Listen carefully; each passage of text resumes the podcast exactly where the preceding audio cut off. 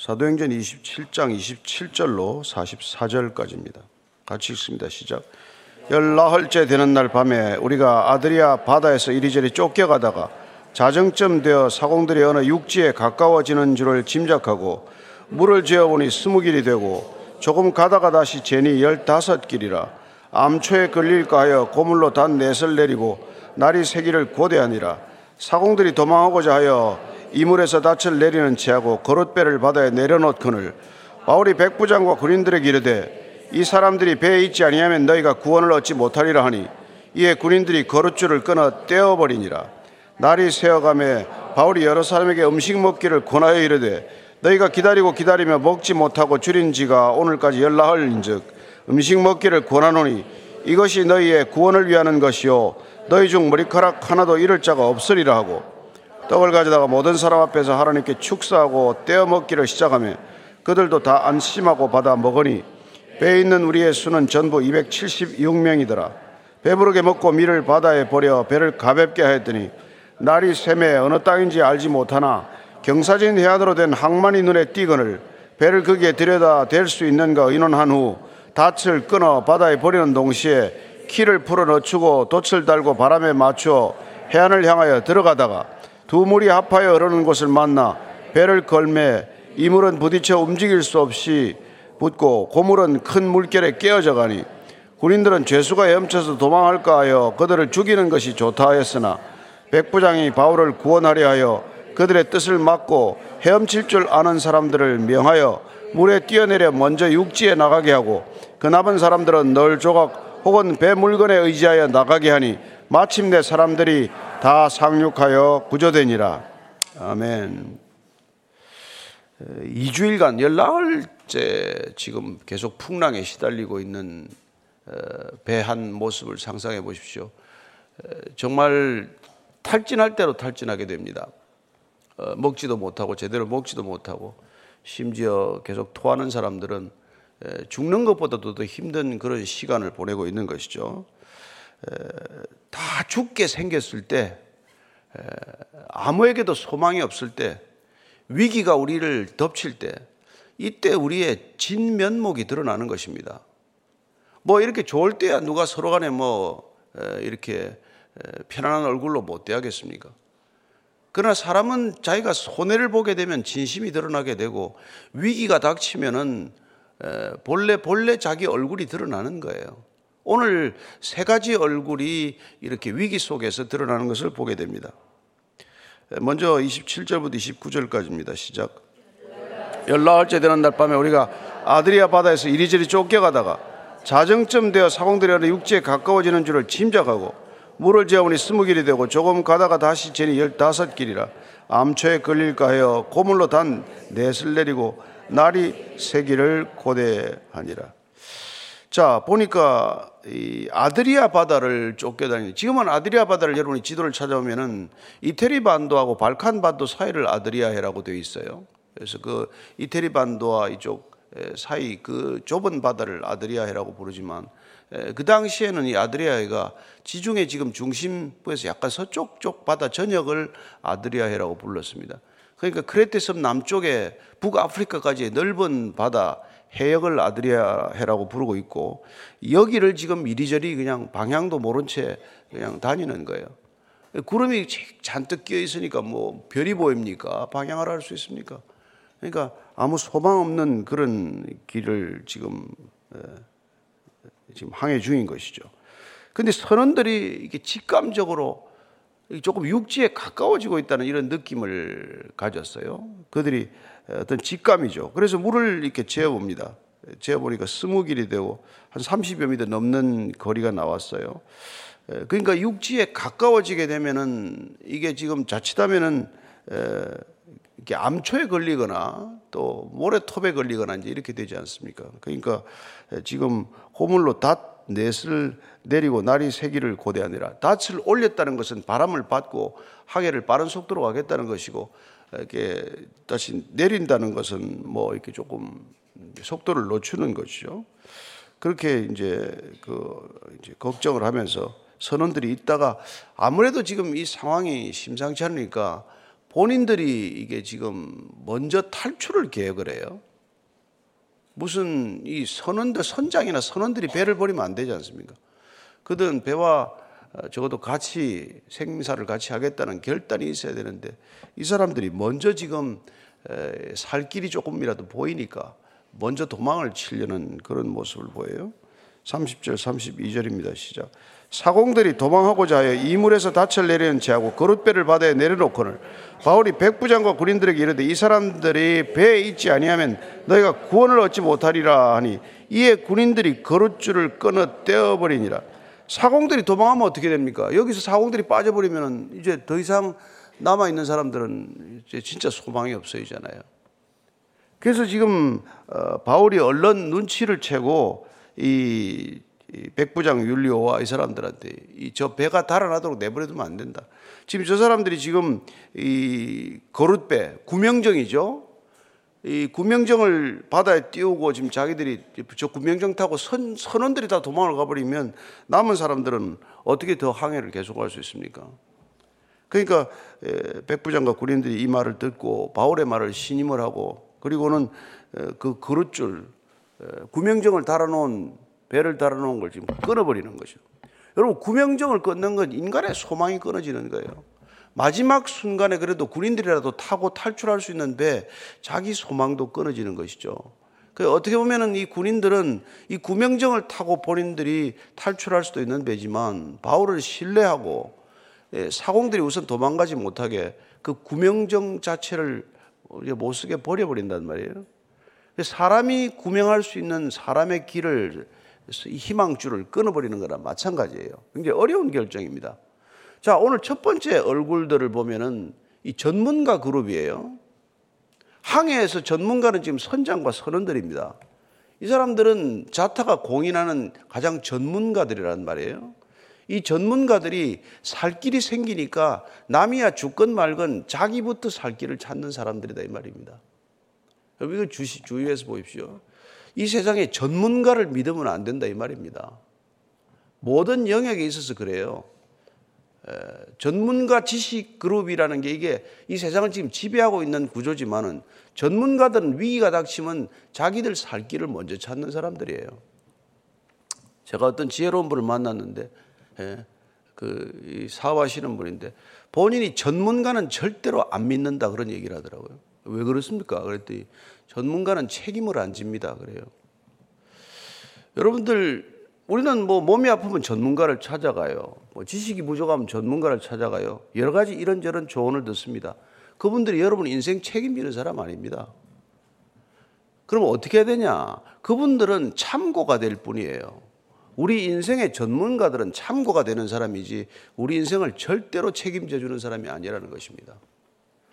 오늘 이 사람들이 먼저 도망가요. 그래서 오늘 바울이 일단 그들이 도망가고자 하는 길을 끊어버림으로써 일단 이 배 자체를 운명 공동체로 만들어 놓는 것이죠. 뭐 죽으면 같이 죽고 살면 다 사는 겁니다. 자, 그래서 33절, 34절이에요. 시작.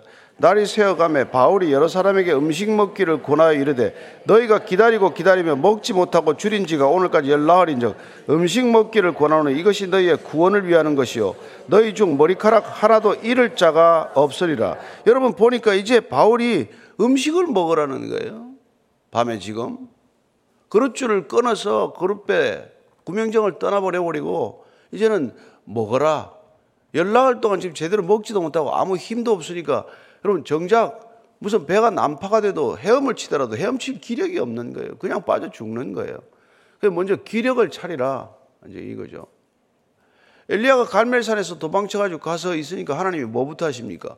물과 떡을 가져와서 우선 기력을 차리라. 여러분, 기도도 힘이 있어야 기도합니다. 그죠? 그래서 어제 우선 음식 먹기를 권하니까, 예. 오늘까지 열나흘 동안 너희들 제대로 음식을 못 먹었으니까 이걸 먹어야 구원을 위하는 것이요. 그리고 너희 중 머리카락 하나도 잃을 자가 없으리라. 이렇게 얘기하는 거예요. 지금 다 죽게 생겼어요. 그러니까 지금 선장이나 선원들은 도망가려고 하는 거 아닙니까? 자기들끼리 구명정이라도 타고 살겠다고 발버둥 치는 이 상황에서 바울은 모두에게 지금 먹으라는 거예요. 이 바울은 본인 자신이 살 소망이 끊어져 봤던 사람이기 때문에 이 상황에서 어떻게 새로운 소망을 제시할 수 있는지를 아는 사람이란 말이에요. 여러분, 죽을 고비를 넘긴 사람은 죽을 고비를 만난 사람에게 도움이 되는 사람이 되는 것입니다. 하나님이 여러분들에게 죽을 고비를 여러 차례 넘겼다면 여러분들이 앞으로 죽을 고비를 만나는 사람들에게 도움이 되라고 여러분들에게 그런 경험을 허락한 거예요. 그게 여러분들이 인생 백신이 되게 한 겁니다. 여러분, 지혜라는 게 뭐예요? 우리가 인생에서 경험했던 것들을 누군가에게 전해주는 사람이 되는 거예요. 남의 인생에 백신 노릇하는 겁니다. 자녀들의 인생에 백신 노릇하는 게 부모예요. 그렇잖아요? 자, 바울이 어떤 경험을 했을까요? 고린도 후서 1장 8절을 한번 읽겠습니다. 고린도 1장 8절입니다. 시작.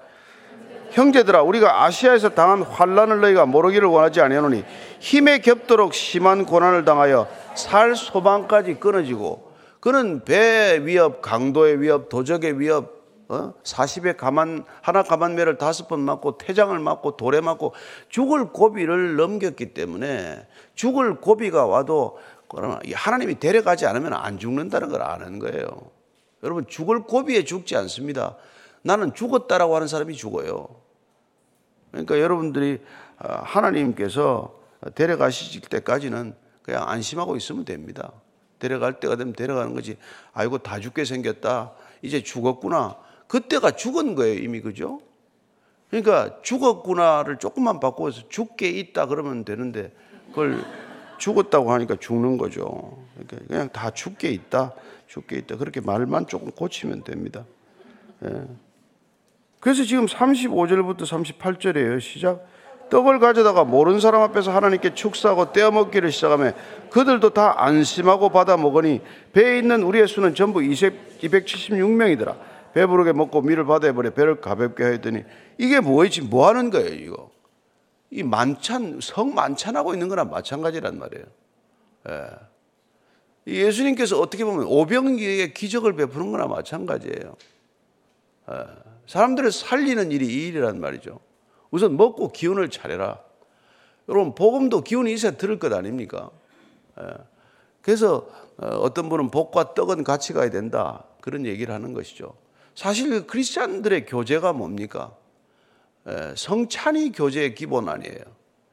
communion이라고 하는 성찬, 그 communion이 커뮤니케이션의 토대가 되는 거예요. 그래서 주님께서는 어, 그냥 배고픈데 보내지 않고 저들 허기진 데 가서 먹여라. 이렇게 얘기하는 거예요. 먹여서 보내라. 길을 가도 먹여 보내라는 것이죠.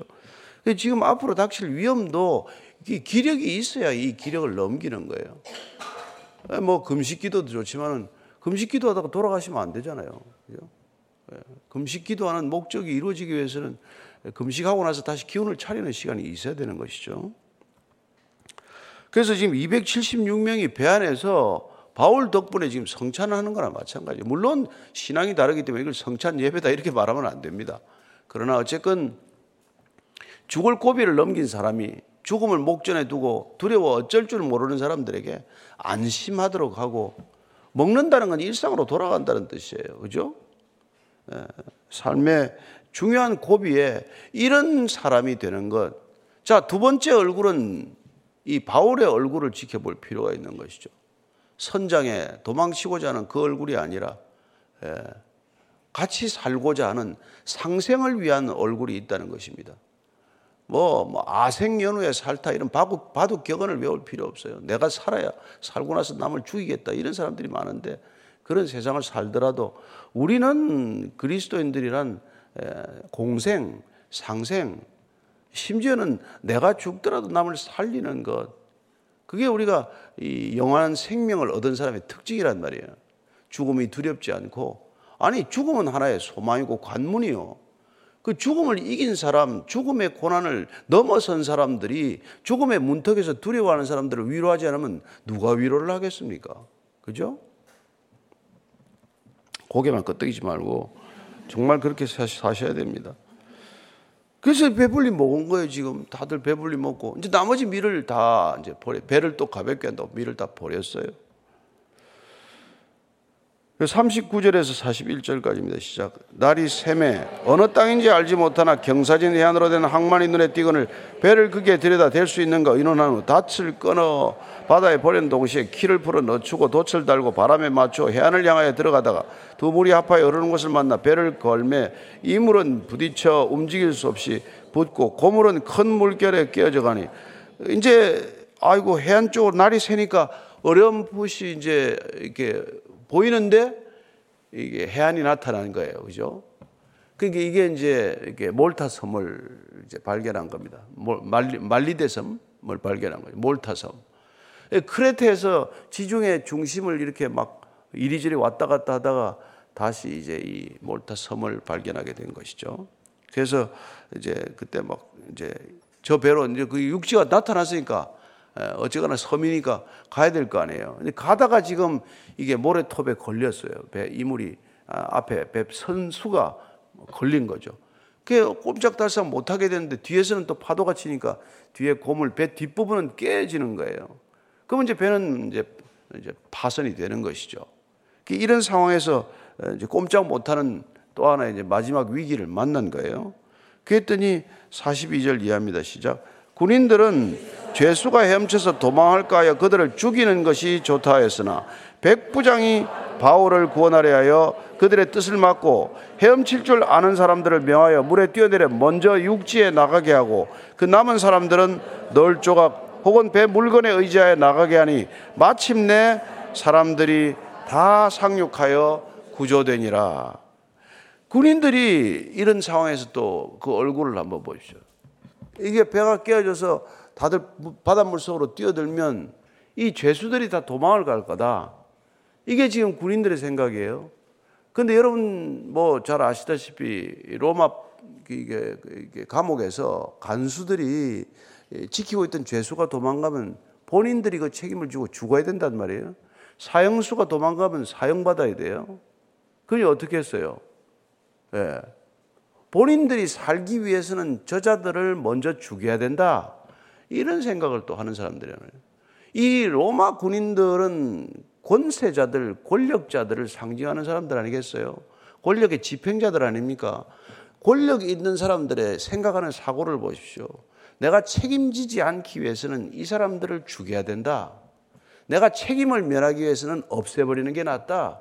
이게 권력자들의 머리 하는 사고하는 발상이란 말이에요. 권력이 여러분을 지켜주지 않는다는 것을 기억하십시오. 전문가들이 지켜주지 않것 권력자들 또한 우리를 지키기 위한 사람들이 아니라는 거예요. 살지 못할 본인 상황이 되면 남을 죽여서라도 본인이 살고자 하는 사람들이다. 이게 지금 이 사람들이 지금 사고 방식이란 말이에요. 예. 그나마 이제 율리오라는 사람이 바울에 감화된 사람이란 말이에요. 바울에 감동했어요. 예. 저 사람은 자기 살자고 살아가는 사람이 아니구나. 남을 살리자고 하는 사람이구나. 그래서 이 율리오라는 백부장이 멈추기 때문에 이 다 살게 되는 거예요. 여러분 성경에는 정말 참 신기하게도 로마의 백부장들이 다 괜찮은 사람이 많이 나와. 그래서 뭐 누가 보면 7장에 나오면은 그 종을 사랑하는 백부장. 예? 자기 무슨 아들이나 무슨 뭐, 뭐 아내가 아픈 것도 아니고 집에 종이 아픈데 어떻게든지 살리겠다고 예수님을 좀 와서 좀 예, 낫게 해달라고 부탁을 하지 않나. 예? 또 고넬료 같은 백부장 어떻습니까? 예? 사, 도를 불러서 자기 집에서 어, 부흥해하고 말이죠. 그리고는 온 가족이 다시 또 다 믿게 되고 이 백부장이 곳곳에서 이런 일을 하는 것을 기록하고 있습니다. 주님께서 너희들이 이만한 믿음을 본 적이 있나? 이 온 이스라엘 땅에서 이 군인만한 그런 믿음을 본 적이 있나? 이렇게 말씀할 정도로 그 믿음을 본단 말이에요. 근데 오늘 이 나타난 율리오라는 사람도 죄수 호송 책임자죠. 죽이라 그러면 이 사람이 먼저 명령해야 될 사람들입니다. 저들을 다 죽이라 도망가지 못하게. 예? 그리고는 뭐 가서 물에 빠져 죽었다 하면 된다. 이럴 사람인데 이 사람이 그러지 않단 말이에요. 누구 때문에? 바울 때문에 이런 일이 일어났단 말이에요. 바울을 살리기 위해서는 이 죄수들을 다 살리기로 결정을 하는 거예요. 예. 그래서 오늘 이렇게 보니까 정말 이게 여러분 뭐 우리가 오늘 비난하자고 이 지금 우리가 모인 건 아니에요. 성토대 하는 거 아니잖아요. 세상이 이렇다는 걸 우리가 알고 예. 우리가 세상을 의지하고 살아서는 안 된다는 뜻이에요. 세상과 더불어 살고 세상 가운데 살고 세상 사람들과 함께 살아가는 목적이 그들을 이용해 먹거나 그들이 이용할 수 있다고 판단조차 해서는 안 된단 말이에요. 예. 그 사람들은 그런 사람이라는 걸 우리가 알고 이 세상을 살아야 된단 말이에요. 아, 전문가들은 다 자기 살자고 하는 것이고 자기 밥그릇 때문에 살아가는 사람들이어서 예, 우리를 위해서 존재하는 사람들이 아니구나. 이걸 알아야 되고 권력자들은 본인 죽을 고비를 만나면 우리를 다 죽이더라도 자기 살자고 할 사람들이구나. 이걸 우리가 알면 믿을 분은 사람이 아니라 하나님 한 분밖에 없다. 이걸 우리가 아는 거란 말이에요. 우리가 같이 뭐 신앙생활 해도 뭐 옆에 사람도 믿을 거 없어요. 우리가 다 하루분 식량 가지고 살아가는 사람인데 내일 어떻게 변할지 어떻게 아냔 말이에요. 다 일용할 양식 하나 먹고 간신히 살아가는 사람들인데 한 달 뒤에, 1년 뒤에 저 사람 어떻게 변할지 누가 알겠습니까? 여러분이 저를 알겠습니까? 제가 여러분을 알겠습니까? 그래서 우리는 인간을 의지하는 사람들이 아니란 말이에요. 우리는 인간을 사랑할 줄 아는 사람들, 긍휼히 여길 줄 아는 사람들, 예, 불쌍히 여기는 사람들로 살아가는 거예요. 바울이 지금 이 사람들 다 불쌍히 여긴 거란 말이에요. 저분이 비록 백부장이라고 하건 군인이라고 하는 권세를 쥐고 있건 선장이나 선원이라고 하는 전문 지식을 가지고 있건 바울은 그들을 다 불쌍히 여기는 사람이란 말이에요. 왜 불쌍히 여깁니까? 하나님 아버지의 마음이 있기 때문에 그래요. 그리스도의 영이 임했기 때문에 이런 생각을 하는 거란 말이에요. 그래서 주님께서는 마태복음 5장 16절 이렇게 말씀하시는 것입니다. 시작. 이와 같이 너의 빛이 사람 앞에 비치게 하여 그들로 너희 착한 행실을 보고 하늘에 계신 너희 아버지께 영광을 돌리게 하라. 우리가 주님께서 너희는 빛이라 나는 세상의 빛이라고 하신 분께서 또 우리들어 너희는 빛이라 소금이라고 하셨으니 너희 빛이 이 세상 속에서 비칠 때 그때 우리를 칭찬하는 게 아니라 우리를 칭찬을 통해서 하나님이 드러나게 하라. 하나님이 우리를 통해서 나타나시게 하라.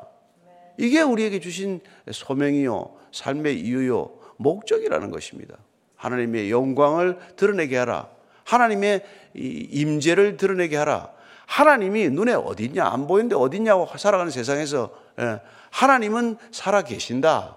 이걸 증거하기 위해서 저와 여러분들은 부름을 받은 사람이고 또한 보냄을 받은 사람인 줄로 믿으십시오.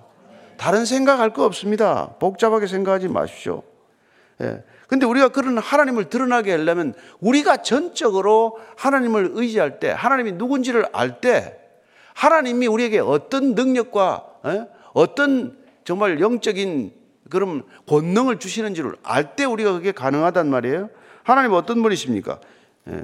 시편 147편 5절 한 절 읽습니다. 시작. 우리 주는 위대하시며 능력이 많으시며 그의 지혜가 무궁하시도다. 이걸 믿으셔야 합니다. 그러면 지혜가 무궁하신 분을 우리가 의지하면 어떤 지혜를 세상에 구하겠습니까? 세상이 우리한테 지혜를 구해야지요. 예? 그렇지 않습니까? 대답 못하죠?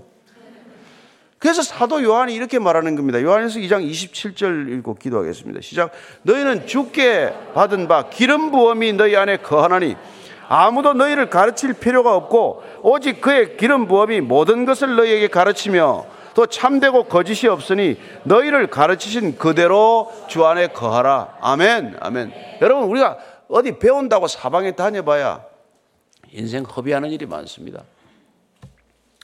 정말 주님한테 배우십시오. 예, 그분은 위대하시고 그분은 지혜와 명철이 한이 없으시고 그분은 주시되 후히 주시고 흔들어서 아끼시지 않는 분이라는 것을 기억하고 그분께 구하십시오. 그분의 기름 부음이 우리 안에 거하면 그분의 성령이 우리 안에 거하면 누구한테 배울 필요 없다는 거예요. 교만해서가 아닙니다.